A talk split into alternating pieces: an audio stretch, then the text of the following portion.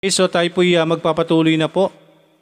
Patuloy po tayo sa atin pong uh, pag-aaral at uh, muli naway gabayan po tayo ng Panginoon sa atin pong pakikinig. Since uh, wala po tayo masyadong uh, nakarating na bisita ngayong hapon, or i-share lang po natin yung link po natin, or busy po ang tao, ay uh, hayaan po natin, nandyan naman po yung podcast natin, i-send lang po natin. I-send po natin sa atin pong mga kaibigan at mapakinggan po ang atin pong pag-aaralan ngayong hapon. Yung katotohanan na atin pong uh, pag-aaralan, ang salita po ng Panginoon, okay? Ang salita ng Panginoon, ang salita ng Diyos at ang katotohanan ng kaganapan ng kapanganakan ng Panginoong Isus, hindi dahil sa ito'y pinagdiriwang sa araw na ito, kung hindi ito'y nasa salita ng Diyos. At titingnan po natin sa salita ng Diyos mismo na manggagaling, tingnan po natin yung katotohanan na sinasabi po ng salita ng, ng Panginoon patungkol po sa kapanganakan po ng Panginoong Isus. Okay, so tayo po uh, magbubuklat po ng uh, Biblia. Manggagaling po ito sa Gospel Meron po tayong uh, apat na gospel. At ang atin pong pagkukunan is the gospel of uh, the gospel of Jesus Christ according to Saint Matthew, the gospel of Jesus Christ according to Saint Luke, and the gospel of Jesus Christ according to Saint John. So kagaya po ng uh, napag-aralan po natin ng nakaraan, at dito po tayo magsimula. Buksan niyo po sa book of uh, John, book of uh, St. John, buksan niyo po dyan sa chapter 1, verse 14, dito po tayo magsisimula. sa verse uh, 14 ng uh, John chapter 1 verse 14. And the Word was made flesh and dwelt among us, and we beheld His glory, the glory as of the only begotten of the Father, full of grace and truth. Tayo po'y muling uh, manalangin sa Panginoon, gabayan tayo. Dakilang Diyos na sa langit, Maraming salamat po sa hapong ito. Maraming salamat pong muli sa pagkakataon na ito at naway bigyan nyo kami ng uh, wisdom. Bukas na puso at isipan sa amin pong pag-aaral. Gabayan niyo po kami bawat isa at naway uh, tanggapin po namin ang katotohanan ng iyong salita.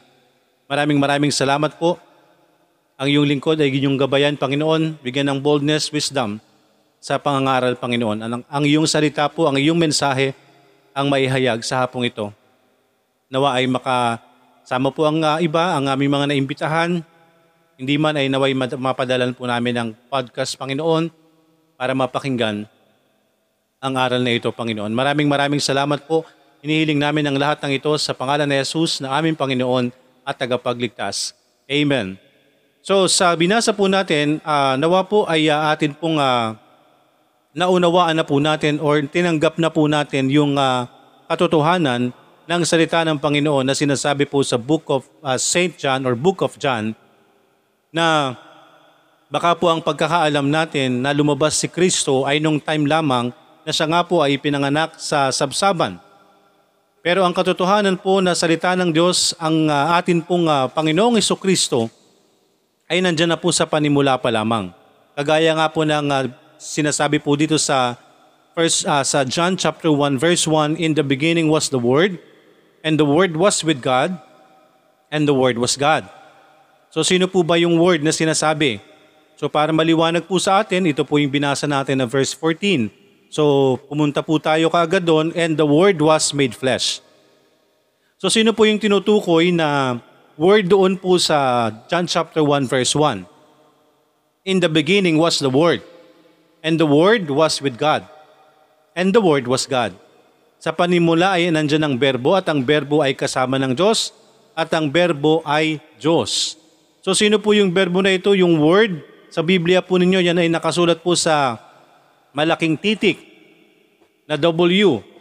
Okay, yan po ay patungkol po sa Diyos. The Word na sinasabi po dyan ay si Kristo. Yan po ang binanggit po sa John chapter 1 verse 14 and the Word was made flesh. Amen? Naway may liwanag na po ito sa atin. And the Word was made flesh and dwelt among us. So yan po, ang uh, si Kristo po na berbo ay nagkatawang tao at nakipamuhay po sa atin. Pero hindi po si Kristo lumabas noong time lamang na siya po'y nagkatawang tao. Na ito pong napag-aralan natin na si Maria ay ginamit po ng Diyos para sa loob ng siyam na buwan na dalhin si Kristo. Siya po ay uh, ginamit lamang po ng Panginoon para maging uh, sisidlan pagdadalang tao sa Panginoong Yesus sa kanyang pagkakatawang tao. Nang sa gayon ay kanya pong uh, madaanan, maranasan lahat ang pagiging tao. Magkaroon po siya ng uh, flesh and blood. So dito po mga kaibigan, sa binabasa po natin, kailan po dumating si Kristo, kailan po lumabas si Kristo? Hindi lamang po nung panahon na siya ay ipinanganak sa sabsaban kundi ang Panginoong Hesus po ay kasama na po sa paglikha. Kagaya po ng uh, John chapter 1 verse 1, In the beginning was the Word, and the Word was with God, and the Word was God. The same was in the beginning with God. Verse 3, All things were made by Him, and without Him was not anything made that was made. So siya po ay nandoon sa paglikha, sa creation, kasama na po si Kristo. So baka po ang uh, pagkakaalam po natin na si Kristo ay pinanganak lamang, lumabas lamang siya nung siya pinanganak dito sa sabsaban. So ito po ang katotohanan, maliwanag na po nawa sa atin. Na si Kristo po ay kasama na doon pa lang sa pasimula. At hindi ho tayo uh, makapapayag na sasabihin po na si Kristo ay tao lamang. Si Kristo po ay Diyos na nagkatawang tao, hindi ho tao lamang. Si Kristo ay Diyos na nagkatawang tao. Because yan po ang sinasabi sa John chapter 1 verse 1. In the beginning was the Word, and the Word was with God, and the Word was God. Kasama po siya sa, sa simula pa lamang, kasama ng Diyos at siya po ay Diyos. At ang Diyos nga po ay nagkatawang tao. And the Word was made flesh and dwelt among us. So yung pong pangyayari, na si Kristo ay pinanganak dito sa lupa, ayan po yung kanyang pagkakatawang tao. Ayan po ang pagkakatawang tao ni Kristo, na siya po ay uh, Diyos na nagkatawang tao. Kaya po, susuriin din po natin yung mga naririnig po natin. Kailangan po nating suriin. Sabi nga po sa 1 John chapter 4, Believe not every spirit, but the, try the spirits whether they are of God. So titingnan po natin yung mga naririnig po natin, mga na, na kami nagtuturo po sa atin, nagsasabi po sa atin na si Kristo ay tao lamang, siya po ay Diyos na nagkatawang tao. Hindi po maiaalis po yon. Siya po ay naging tao, pero hindi po siya nawala ang pagka-Diyos. Siya po ay Diyos pa rin. Pwede nga po niyang gawin o anumang mga bagay, pero andun po sumunod po siya sa kalooban ng Diyos. Kaya po sabi sa 1 John chapter 4, Beloved, believe not every spirits, but try the spirits whether they are of God. Because many false prophets are gone out into the world. So yan po ay nakasulat sa 1 John chapter 4. Nawa po uh, sa atin pong lahat, iyon po ay sinusulat po ninyo, lalo na po sa atin pong mga kaibigan, mga kasama po natin dito, para kayo po mismo ang makabasa sa inyong sarili. Isulat nyo po at inyo pong tingnan sa Biblia. Kung wala po kayong Bible, meron pong Bible app. Available din po sa, sa Google. Ita-type nyo lang po ang uh, verses na yan. King James Version, lalabas po yung binasa ko. Kayo mismo ang makakapagbasa. Beloved, sa 1 John chapter 4 verse 1, Beloved, believe not every spirits, but try the spirits whether they are of God. So hindi ibig sabihin po ay paniniwalaan po lahat ng atin pong naririnig. Suriin po natin lahat po ng ating naririnig dahil marami pong mga bulaang propeta na nandito na po sa mundo. Andito po, alamin po natin, hereby know ye the Spirit of God. Alamin po natin kung sino po ang sa Diyos. Ang sa Diyos po, every spirit that confesseth that Jesus Christ is come in the flesh is of God. So, kung yung sino man po na nagtuturo na si Kristo po ay galing po sa Diyos na nagkatawang tao, siya po ay sa Diyos. Because yun po ang katotohanan. Si Kristo po ay nagkatawang tao. Hindi po sa basta tao lang, siya po'y Diyos na nagkatawang tao. Hereby know ye the Spirit of God. So, ang sa Diyos po, ang espiritu na nasa Diyos ay yung espiritu o ang nagtuturo at nagsasabi na si Kristo po ay ah, nandito, nagpunta, naging laman, nagkatawang tao, kapag yun po ang atin pong ah, turo, yun po yung sinasabi po natin sa Diyos po tayo. Ang verse 3 po, sabi po sa 1 John chapter 4 verse 3, And every spirit that confesseth not that Jesus Christ is come in the flesh is not of God.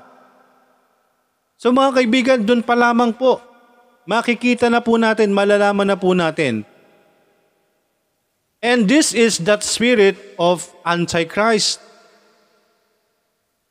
So Antichrist po sila. Kapag sasabihin po nila na si Kristo ay hindi Diyos.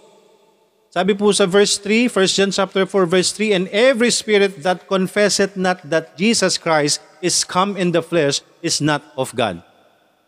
So kung sino man po ang magsasabi, magtuturo na si Kristo ay hindi po nagkatawang ah, hindi po sa Diyos na nagkatawang tao, hindi po siya sa Diyos.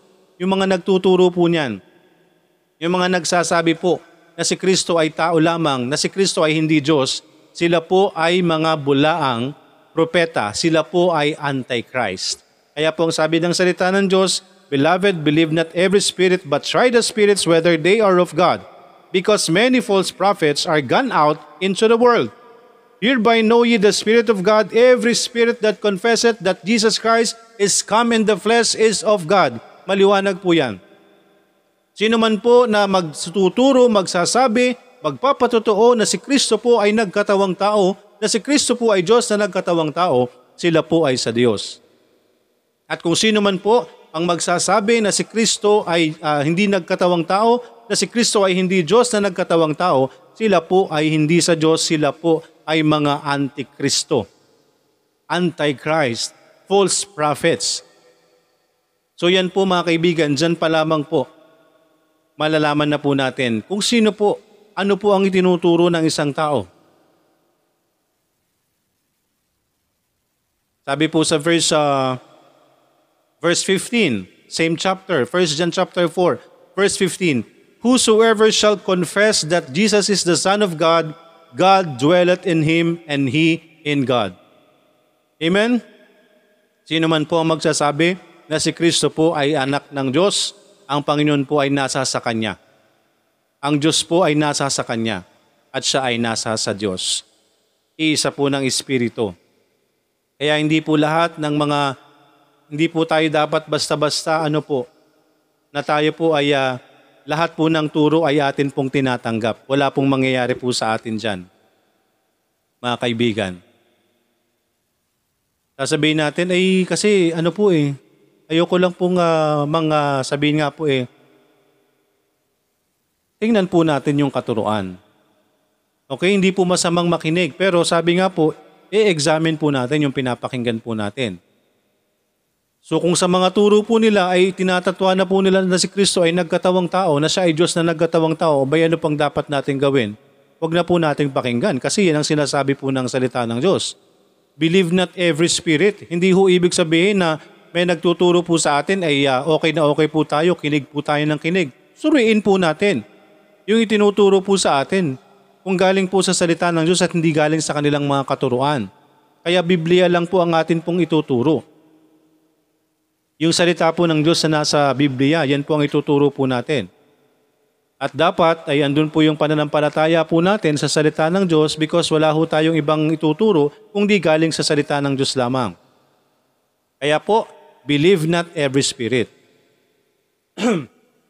Kaya po kung tinuturo po sa inyo ngayon sa mga oras mong ito, tinuturo po namin na si Kristo ay Diyos na nagkatawang tao.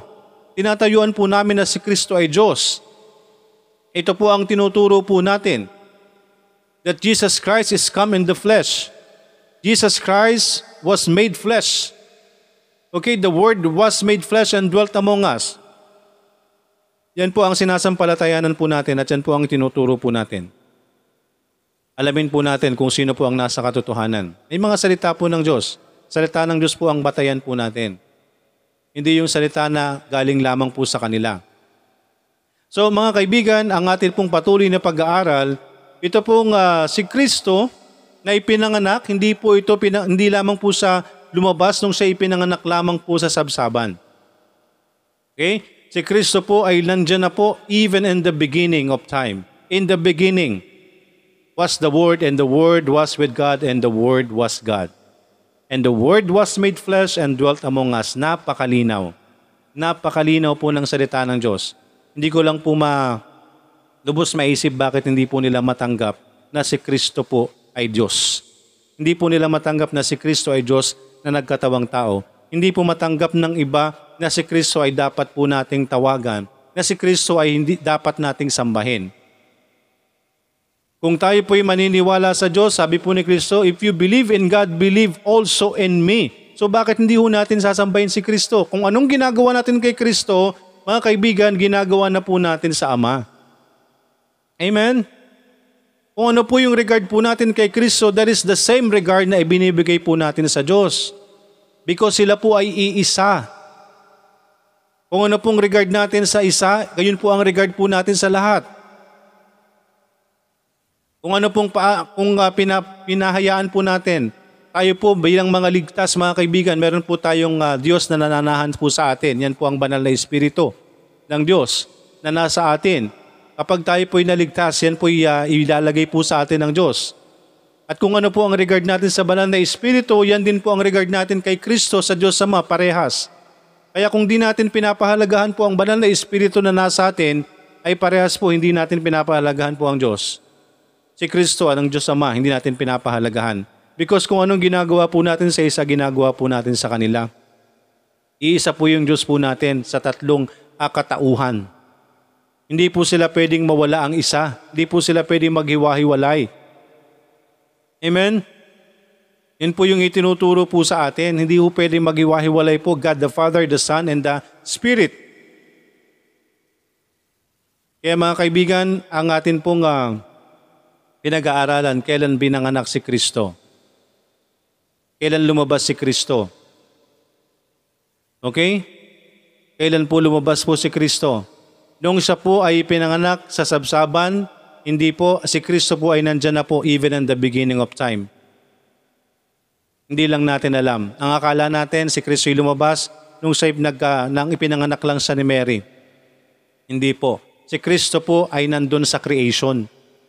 And without Him, sabi nga po sa verse 3, John chapter 1 verse 3, all things were made by Him, and without Him was not anything made that was made. Kung wala si Kristo dun sa creation, ibig sabihin kasi kulang, wala silang magagawa. And without Him, all things were made by Him. All things were made by Him, made by Jesus Christ, and without Him was not anything that was made.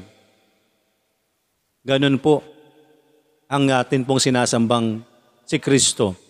Hindi ho siya basta kung sino lamang. Amen? Siya po ay Diyos. Son of God. So mga kaibigan, liwanagin po natin, yung Son of God, sabi nga po, nagtatanong, eh wala naman wala namang uh, wala namang asawa ang Diyos, paano sa magkakaroon ng son? Magkakaroon ng anak. The sun there, mga kaibigan, ang ibig sabihin po ng sun, okay, galing. Doon siya galing. Di po ba may mga nababasa po tayo, the, uh, pangalan, then the son of ganito. The son of ganito.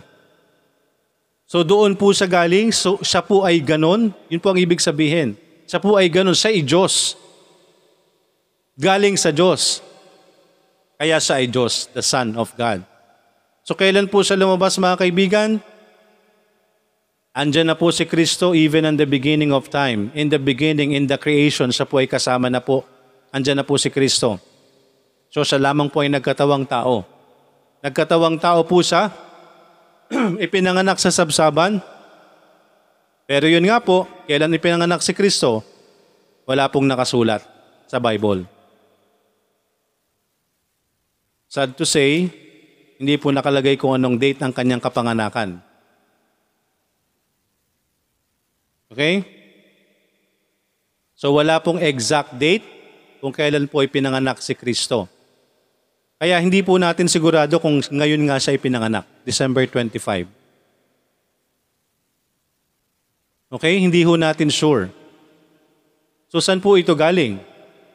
Ay inyo pong suriin, kayo po mismo ang magsuri kung saan po galing ang date na yan. Kung kailan siya ipinanganak, kung kanino galing po ang date na December 25. Ano pong origin ng kapanganakan ni Kristo na ipinagdiriwang ng sanlibutan.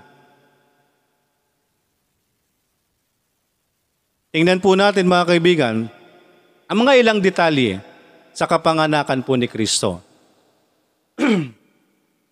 Una, sa tuwing ganitong panahon, may nakikita po tayo na sabi nga po, uh, ano bang tawag doon? Nakikita po natin yung nativity nativity, yung eksena po ng kapanganakan ni Kristo. Andyan po yung star, andyan yung tala, mayroon pong sinag doon sa sabsaban. Tama? Andyan po ang sinag sa sabsaban. And then andyan po ang shepherd. Andyan po ang uh, tinatawag po nilang three kings. Andyan po, yan po ang eksena. Yun po yung ipinapakita na nung pinanganak po si Kristo, may dumalaw po ng mga pastol, may dumalaw ng mga hari. Di po ba? Pero tingnan po natin, ano po ba yung nakalagay sa Bible? Ano po yung nakasulat sa Biblia? Hindi po ako ang may sabi, hindi po ako ang magsasabi kung ano po yung nakasulat po sa Bible. Pero ang salita po ng Diyos. Tingnan po natin sa book of uh, Luke, Luke, ang kapanganakan po ni Kristo.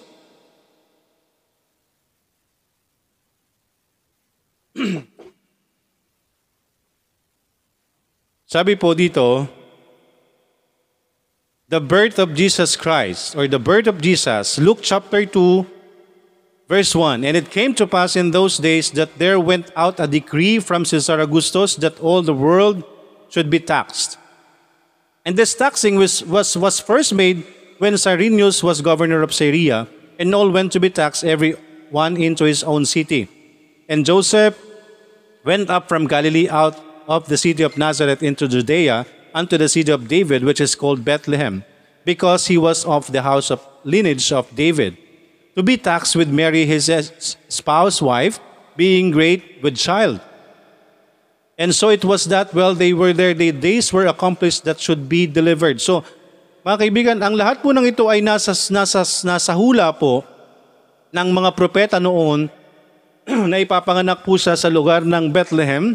Yun po ang lugar po ng kanyang uh, pinanggalingan, lineage of David. At lahat po ay na-fulfill ng, uh, ng salita ng Diyos ng Diyos. Paano po mapupunta sila Mary, sila Joseph doon ng panahon na yun na sila po ay nasa, ga, nasa Nazareth. And Joseph also went up from Galilee. Wala po sila sa Bethlehem. Pero ang sabi po, doon po mapapanganak si, uh, si Kristo sa Bethlehem. Nasunod po ang uh, prophecy ng prophet sa pamamagitan din po ng pagkilos po ng Panginoon. Ginamit po ang pangyayaring ito kinakailangan nilang pumunta sa kanilang mga sariling bayan. So bumalik po sila Joseph and Mary sa Bethlehem. Wala po silang choice kasi gusto po ni Augustus or ni Caesar Augustus na doon po ay mag-file po sila, doon ilista po sila kung saan silang lugar nandoon. At yan po ang nangyari. Lahat po yan ay plano po ng Diyos. And so it was that while they were there, nandun na po sila, the days were accomplished that she should be delivered Imagine po, naglalakbay po sila, napakalayong lugar, at yung pong paglalakbay nila ay anytime po ay pwede na pong ipanganak si Kristo. And she brought forth her firstborn son and wrapped him in a swaddling clothes and laid him in a manger. Ito po ay nasa Luke chapter 2 verse 7. And laid him in a manger because there was no room for them in the inn. So sila po ay nandun sa manger. So tama po yung nakikita po natin, di po ba? Na, si, na ang Panginoong Isus po ay pinanganak sa sabsaban. Dahil wala po silang natuluyan na room because marami pong tao that time dahil nga po nag-uwian po ang lahat ng tao sa kanya-kanyang lugar. Kaya na, napuno po ang mga mga upahan, mga tinutulugan, mga inn. Kumbaga sa atin yung mga hotel, di ba, yung inn, wala na pong matuluyan. Kaya dun po sila sa manger. And there were in the same country shepherds abiding in the field. And then, meron pong mga shepherds abiding in the field, keeping watch over their flock by night. Okay? Examine po mga kaibigan. The shepherds is out. Sila po'y nasa labas sa gabi. Okay? Nasa labas po sila ng gabi. And lo, the angel of the Lord came upon them and the glory of the Lord shone around about them and they were sore afraid. And the angel said unto them, Fear not, for behold, I will bring you good tidings of great joy, which shall be to all people. For unto you is born this day in the city of David Savior, a Savior which is Christ the Lord. And this shall be a sign unto you, ye shall find the babe wrapped in swaddling clothes lying in a manger. So nakahiga po sa sabsaban, ang sabi po dito, ye shall find the babe wrapped in swaddling clothes. So again mga kaibigan, babe, ang ibig sabihin po is sanggol. Baby. Nakabalot po, swaddling clothes, balot na balot, and then lying in a manger, nakahiga po sa sabsaban. And suddenly there was with the angel a multitude of the heavenly hosts praising God and saying, Glory to God in the highest, and on earth peace, goodwill towards men. And it came to pass as the angels were gone away from them unto heaven, the shepherds said one to another, Let us now go even unto Bethlehem, and see this thing which is come to pass, which is the Lord hath made known unto us. And they came with haste and found Mary and Joseph and the babe lying in a manger. And when they had seen it, they made known abroad the saying which was told them concerning this child. And all that they heard it wondered at those things which were told them by the shepherds. But Mary kept all these things and pondered them in her heart, and the shepherds returned, glorifying and praising God for all the things that they had heard and seen, as, as it was told unto them. Tanong, sino po ang nandoon sa lugar na kapanganakan ni Kristo? Sino po yung naunang dumating doon sa kapanganakan po ni Kristo? Jesus Christ was lying in a manger. And then ang, ang nandun po lamang ay ang, ang mga pastol, the shepherds. Ito po ang sabi po ng salita ng Diyos. Asan po yung sinasabi nilang tatlong hari? Ang mga ang, mga shepherds po mga kaibigan, kung ito pong panahon po na ito ang kapanganakan ni Kristo, ang mga shepherds po, sabi po, nagbabantay po sila ng kanilang mga tupa sa gabi. Sa gabi na malamig, nagyeyelo. Tayo po yung mag-isip mga kaibigan. Kung ito yung date, kung ito yung time ng kapanganakan ni Kristo. Nandun po lahat sa labas, ang mga ang mga shepherds nagbabantay ng kanilang mga tupa sa ilalim ng malamig na panahon. Tayo po ang uh, mag-isip mga kaibigan. Ang salita po ng Diyos ang tingnan po natin.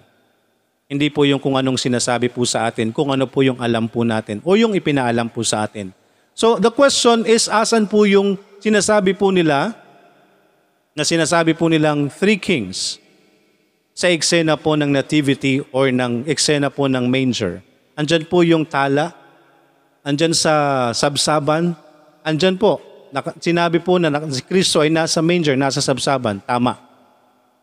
Andyan po ang mga dumalaw kay Kristo. Unang-unang pinuntahan ng anghel ng Diyos ay ang mga shepherds.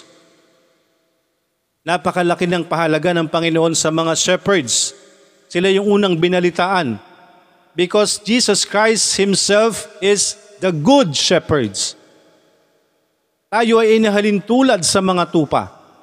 Amen? Nakita po natin yung, yung kahalagahan po, yung pag, pag uh, regard po ng Diyos sa mga pastol na si Kristo po mismo ngayon, atin po siyang pastol, siya yung good shepherd natin at tayo po yung mga tupa.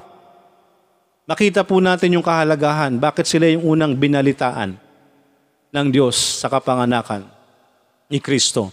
Ngayon hanapin po natin, totoo po ba na nandun po yung tatlong hari na sinasabi po nila, three kings, doon mismo sa sabsaban sila dumalaw kay Kristo? Hindi po ako ang sasagot, ang salita po ng Diyos. Ang sabi po dito sa una po nating nabasa, ang mga tupa, ang mga pastol, ay dumalaw kay Kristo sila yung unang sinabihan po ng anghel na ipinanganak na ang tagapagligtas. So sila po yung dali-dali na pumunta, dumalaw doon, nakita po nila si Mary, si Joseph, at ang sanggol ay nakahiga sa sabsaban. at after po nun, sila po yung namalita. sila po ang ginamit po ng Diyos para ipamalita po ang pangyayari pong ito.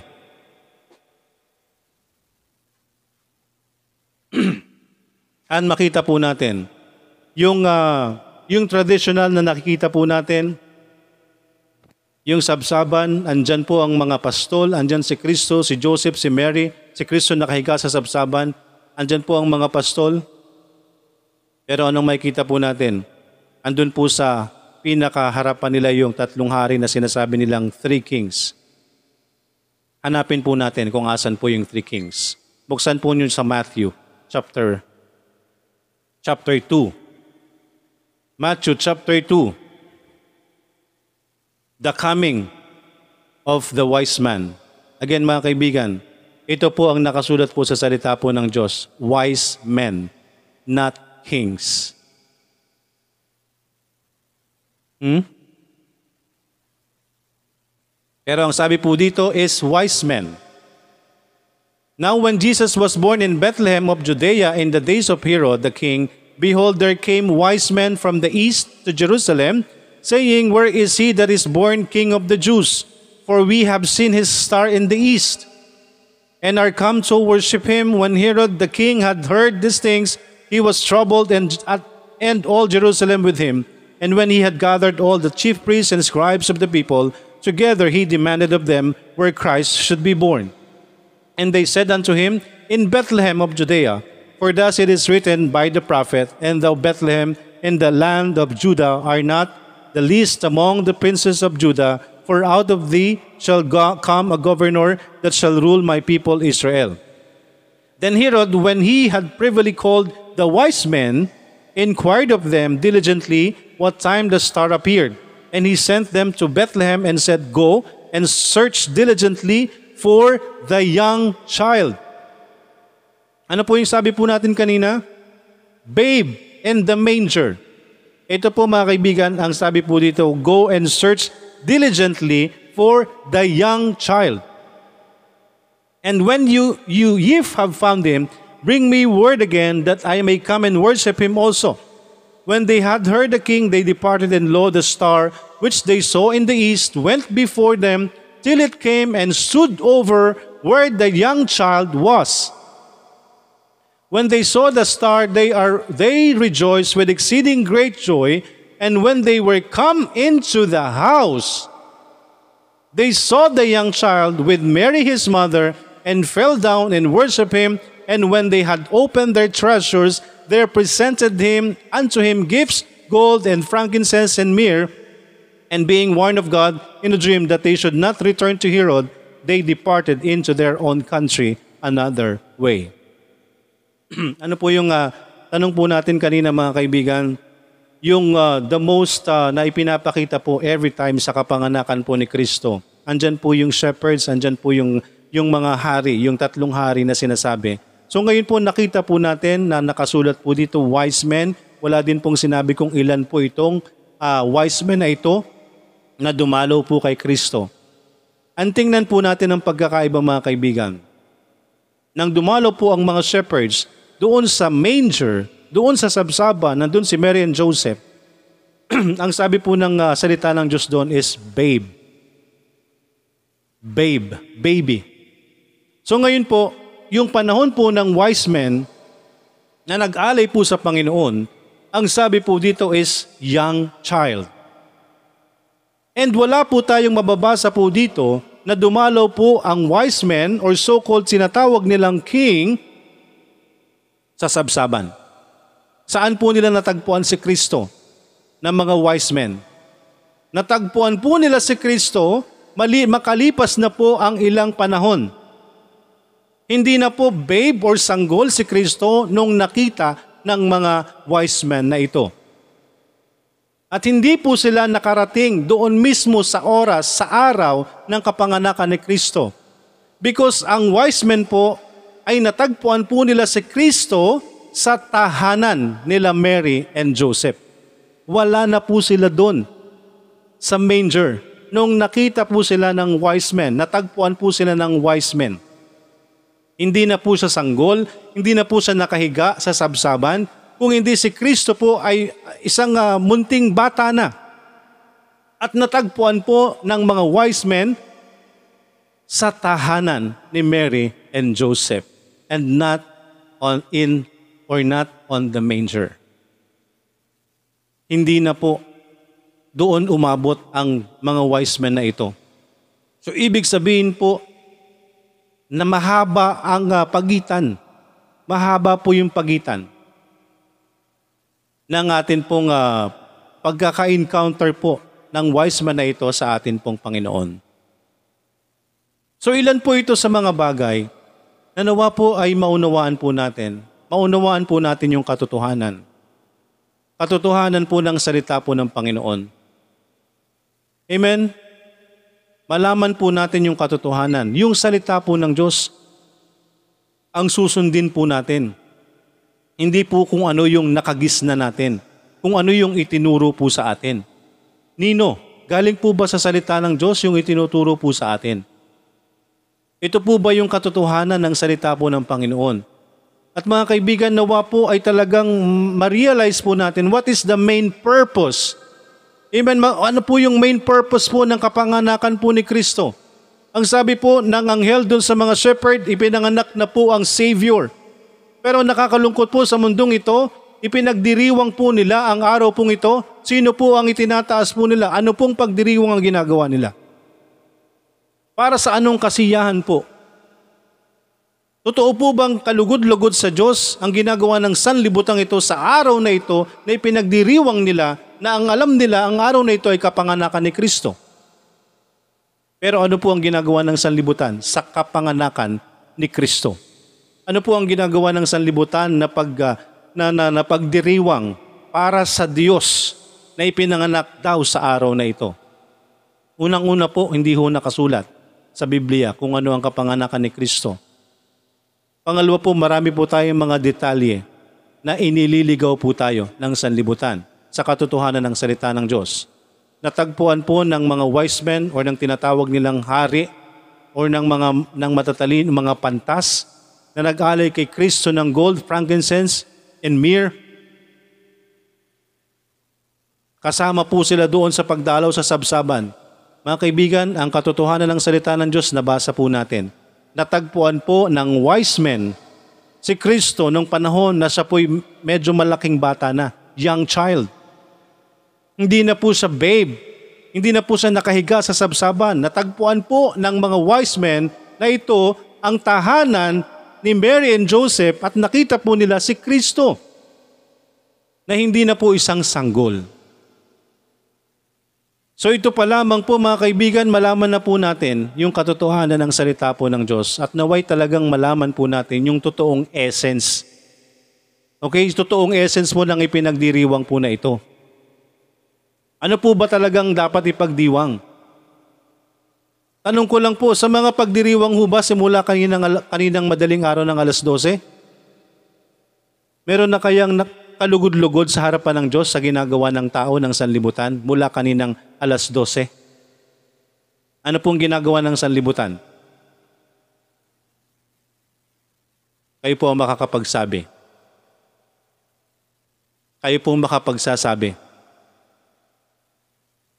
Kayo po makapagpapatotoo kung yung ginagawa po ng sanlibutan sa mga oras pong ito mula kaninang alas 12 magpasa hanggang ngayon ay para sa kaluguran ng Panginoon. Para sa kaluguran po ng Diyos. Para po sa kaluguran ng tagapagligtas na ipinanganak sa sanlibutan. Naway makita po natin yung essence na ito. Na si Kristo po ipinadala rito para sa atin pong kaligtasan. Para sa pagliligtas po ng sanlibutan. Pero nakakalimutan na po natin ang essence po na ito ng kapanganakan po ni Kristo. Na darating po ang panahon na siya po ay uh, lalaki at tutubusin niya po ang kasalanan po ng sanlibutan kung tatanggapin po natin siya bilang tagapagligtas. Yan po ang main purpose bakit siya ipinanganak dito sa mundo. At hindi ho para kung ano-ano pong gawin po natin na kasiyahan sa mundong ito. Kalugod-lugod sa Panginoon, ang ginagawang pagdiriwang, buti nga po sana kung nababanggit pa nila yung salvation. Buti nga po sana kung nababanggit pa natin yung dahilan bakit siya ipinanganak. Baka ho puro regalo yung ine-expect natin sa araw na ito. Baka pag expect po ng pera ang, ang uh, gusto po natin. Yun lang po yung pinahalagahan po natin sa eksenang ito. Yung pagbibigay ng regalo ng wise men kay Kristo. Yun yung uh, nakita natin. Yun yung ginagawa ng sanlibutan. Giving gifts. Pagbibigay ng mga regalo. Yan po ang espiritu ng pinagdiriwang sa araw na ito. Pagbibigay ng mga regalo. Pero nakalimutan po natin yung pagbibigay ng Diyos. Pagbibigay ng Diyos na Ama sa kanyang anak para sa atin pong kaligtasan. Para sa kabayaran ng kasalanan ng sanlibutan. Nakalimutan po ng sanlibutan. Anong importante po sa panahon po natin ngayon? Exchange gift, palabunutan, monito, manita. Asan si Kristo? Pinalitan pa ho nino ni Santa Claus. Isang kasinungalingan na naman Patuloy po nating pinaniniwala ang mga anak po natin sa malaking kasinungalingan. Wala pong Santa Claus sa mundong ito. Yan po'y pakana ng kaaway. Sila yung magbibigay ng regalo? Hindi po. Ang regalo po ay galing po sa Diyos. Tanggapin po natin yung regalo po ng kaligtasan. Yun po ang mahalaga sa mundong ito. Hindi po kung ano yung ginagawa ng tao sa mundong ito, mga kaibigan. Nakakalungkot po, nawawala na ho. Yung totoong essence ng kapanganakan ni Kristo. And as I've mentioned ho, hindi ho natin sigurado kung kailan pinanganak si Kristo. Kung ngayon po ipinanganak si Kristo mga kaibigan, tagyelo po ngayon. Hindi po makakatagal ang mga shepherd, ang mga sheep sa labas po ng gabi kung tagyelo po ang panahon. Pero nakita po ng anghel ang mga shepherd ng panahon ng kapanganakan ni Kristo, nasa labas po silang lahat, nagpapastol sa kalagitnaan po o sa gabi kung ngayon pong panahon ito nangyari ang kapanganakan ni Kristo, mangangamatay po ang tupa sa lamig. Tayo po yung makapag-suri mga kaibigan. Salita po ng Diyos ang binasa po natin. Yes, totoo pong na ipinanganak si Kristo sa manger because wala na pong uh, lugar para sa Kanya. Pero yung pagdalo po ng wise men, hindi po nung panahon na ipinanganak siya. Lumipas po ang panahon bago nila natagpuan ang, ang Kristo si Kristo na bata na. At hindi ho sa sabsaban na tagpuan ng mga wise men si Kristo sa bahay na po nila Mary and Joseph. Pero tayo po'y patuloy na pinaniniwala ng eksena ng nativity ng kapanganakan ni Kristo na, na ang mga haring ito o ang mga, mga wise men na ito ay dumating mismo sa araw ng kanyang kapanganakan. Mali po. Natagpuan po ng wise men si Kristo, hindi po sa sabsaban na sa bahay na po nila Mary and Joseph at siya po'y medyo malaking bata na. Hindi na po siya isang sanggol. Salita po ng Diyos sa magpapatutuo po sa atin. At tayo rin po ang mag-isip. Sabihin na po natin, alam po natin ang katotohanan. So what is the purpose of celebration? Ano po yung ipinagdiriwang ng tao sa ngayon? Di po ba? Ano po yung ipinagdiriwang ng tao sa ngayon? Naaalala ba nila si Kristo? Nababanggit ba nila ang Diyos sa kanilang mga Christmas party? Nababanggit ba nila yung kapanganakan ni Kristo na siya ang dahil na siya'y nag, nagbigay ang Diyos, nagbigay ng regalo sa lahat, everlasting life through Jesus Christ? Nababanggit po ba yan ngayon sa mga Christmas parties? Hindi po. Kasi tinanggal po ng Diablo ang essence ng kapanganakan ni Kristo sa pamamagitan po ng pagsiselebra ng araw na ito. Nakalulungkot po mga kaibigan. Nagse-celebrate tayo. Ginagamit natin ang kapanganakan ni Kristo para sa layaw ng laman. Para sa sariling kagustuhan. Para sa pagtanggap ng mga regalo. Asan po yung pagtanggap natin kay Kristo? Yan po yung isang malaking katotohanan sa sanlibutan ito na nagpapatuloy. Kaya tayo po kung tayo may kamalayan, Nawa po ay maunawaan po natin yung ginagawa po ng sanlibutan, mga kaibigan. Naway malaman po natin yung kahalagahan. Hindi ho natin itina, ipi, itinatatwa na si Kristo ipinanganak. Pero hindi ho tayo nakakasiguro kung ito nga itong araw na ito. Kaya suriin po natin, kung ito yung araw ng kapanganakan ni Kristo mga kaibigan, baka nangamatay yung mga tupa. At ang mga shepherds ay lamig na lamig sa labas, pati yung mga tupa. Ahayaan po ba ng mga shepherd na, na nagyayelo ang paligid, nandun sila sa labas? Pinanganak po si Kristo mga kaibigan, hindi po yan tinatanggal ng Biblia. Pero hindi tayo sigurado kung kailan. Eh bakit na sineselebrate po natin ngayon? Kayo po ang mag-research. Ano po ang pinanggalingan? Anong date? Anong sineselebrate sa araw po na ito? San po nang galing ang araw na ito? Wala po sa Biblia. At ang, ah, hindi po yun ang pinaka-importante mga kaibigan eh. Hindi po yun ang pinaka-importante. Sabihin na po natin, hindi natin alam ang araw. Pwede natin i-celebrate ang kapanganakan ni Kristo. Ang tanong, sa celebration po ba ng sanlibutan ngayon, nababanggit ba si Kristo? Sa celebration po ba ng sanlibutan ito, nababanggit po ba yung purpose bakit ipinanganak si Kristo?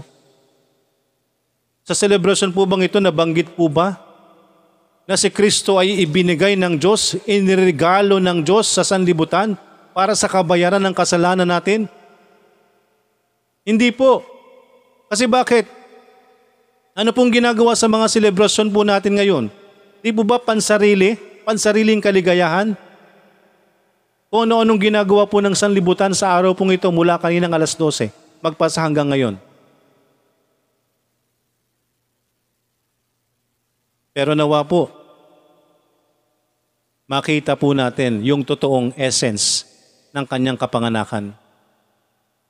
Si Kristo po ay pinadala dito ng Diyos para sa kabayaran ng, ng kasalanan ng sanlibutan. Pero nakakalungkot po, nawala po ang essence na yan. Nawawala na po. Pinapalitan na po ng kaaway. Ang importante po sa mga panahong ito, regalo, regalo, pera, pera, regalo, regalo. Magbibigay ka tapos maghihintay ka ng kapalit, exchange gift. Nasaan yung pagbibigay doon? Hindi ka nagbigay. Kasi nag expect ka ng kapalit. Di po ba?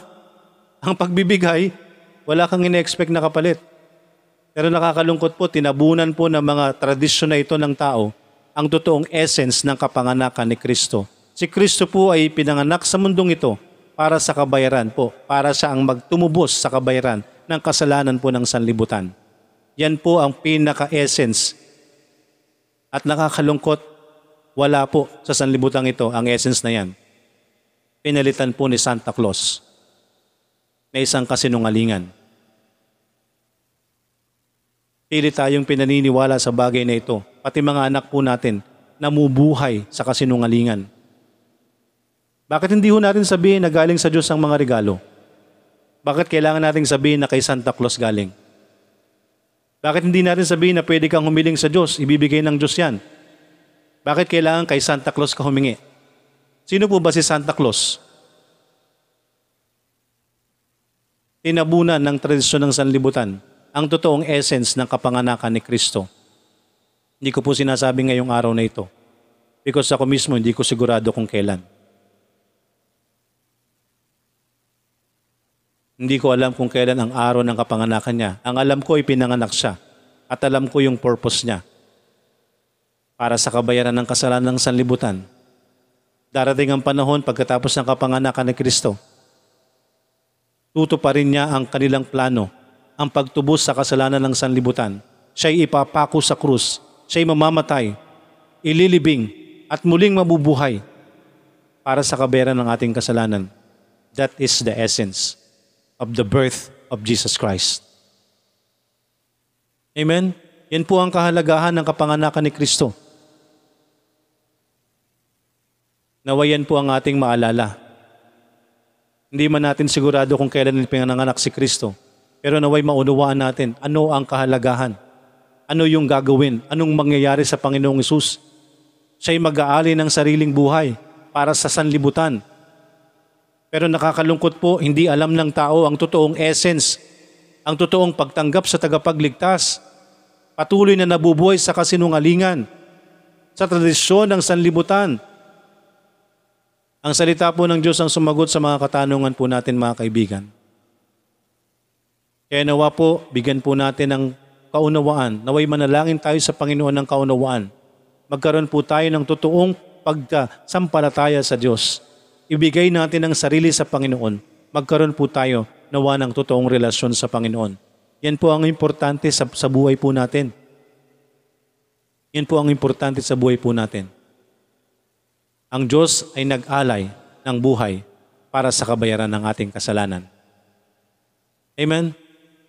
Nawa po sa bahapong ito, nagkaroon po tayo ng dagdag na kaunawaan at naway tanggapin po natin sa biyaya ng Panginoon. Naway maitama po natin ang landas po natin at isuko natin sa Panginoon ang mga buhay natin nang sa gayon magkaroon po tayo ng totoong kaligtasan. Tayo po'y saglit na manalangin. Dakilang Diyos na nasa langit, maraming maraming salamat po sa oras na ito. Maraming salamat po sa inyong salita. Panginoon, ito lamang po ang aming uh, tinatayuan, Panginoon, ng iyong salita. Kayo po ang uh, kumilos sa bawat isa sa amin pong napakinggan, sa aming mga narinig, at sa mga makakapakinig, Panginoon. Kayo po ang patuloy na kumilos sa bawat isa, Panginoon. Maraming maraming salamat po. Sa anuman pong mga pagkukulang, mga pagkakasala, naway patawarin niyo po kami at kayo po ang kumilos sa bawat isa sa amin pong mga mahal sa buhay na patuloy na idinadalangin para sa kanilang mga kaligtasan. Kasiguruhan ng relasyon sa inyo, Panginoon. Maunawaan, Panginoon, ang kahalagahan ng iyong pagdating sa mundong ito at ang iyong kamatayan, ang pagliligtas sa sanlibutan. Maraming maraming salamat po, Panginoon. Kayo po ang kumilos sa bawat isa. Naway magkaroon kami ng tamang puso't isipan, tamang tugon, i-empower niyo po ang inyong mensahe, Panginoon, at kumilos kayo sa bawat isa na nakapakinig at sa maaaring makapakinig. Maraming maraming salamat po Panginoon. Pinupuri ka po namin at pinapasalamatan. Inihiling po namin ang lahat ng ito sa pangalan ni Jesus na aming Panginoon at tagapagligtas. Amen.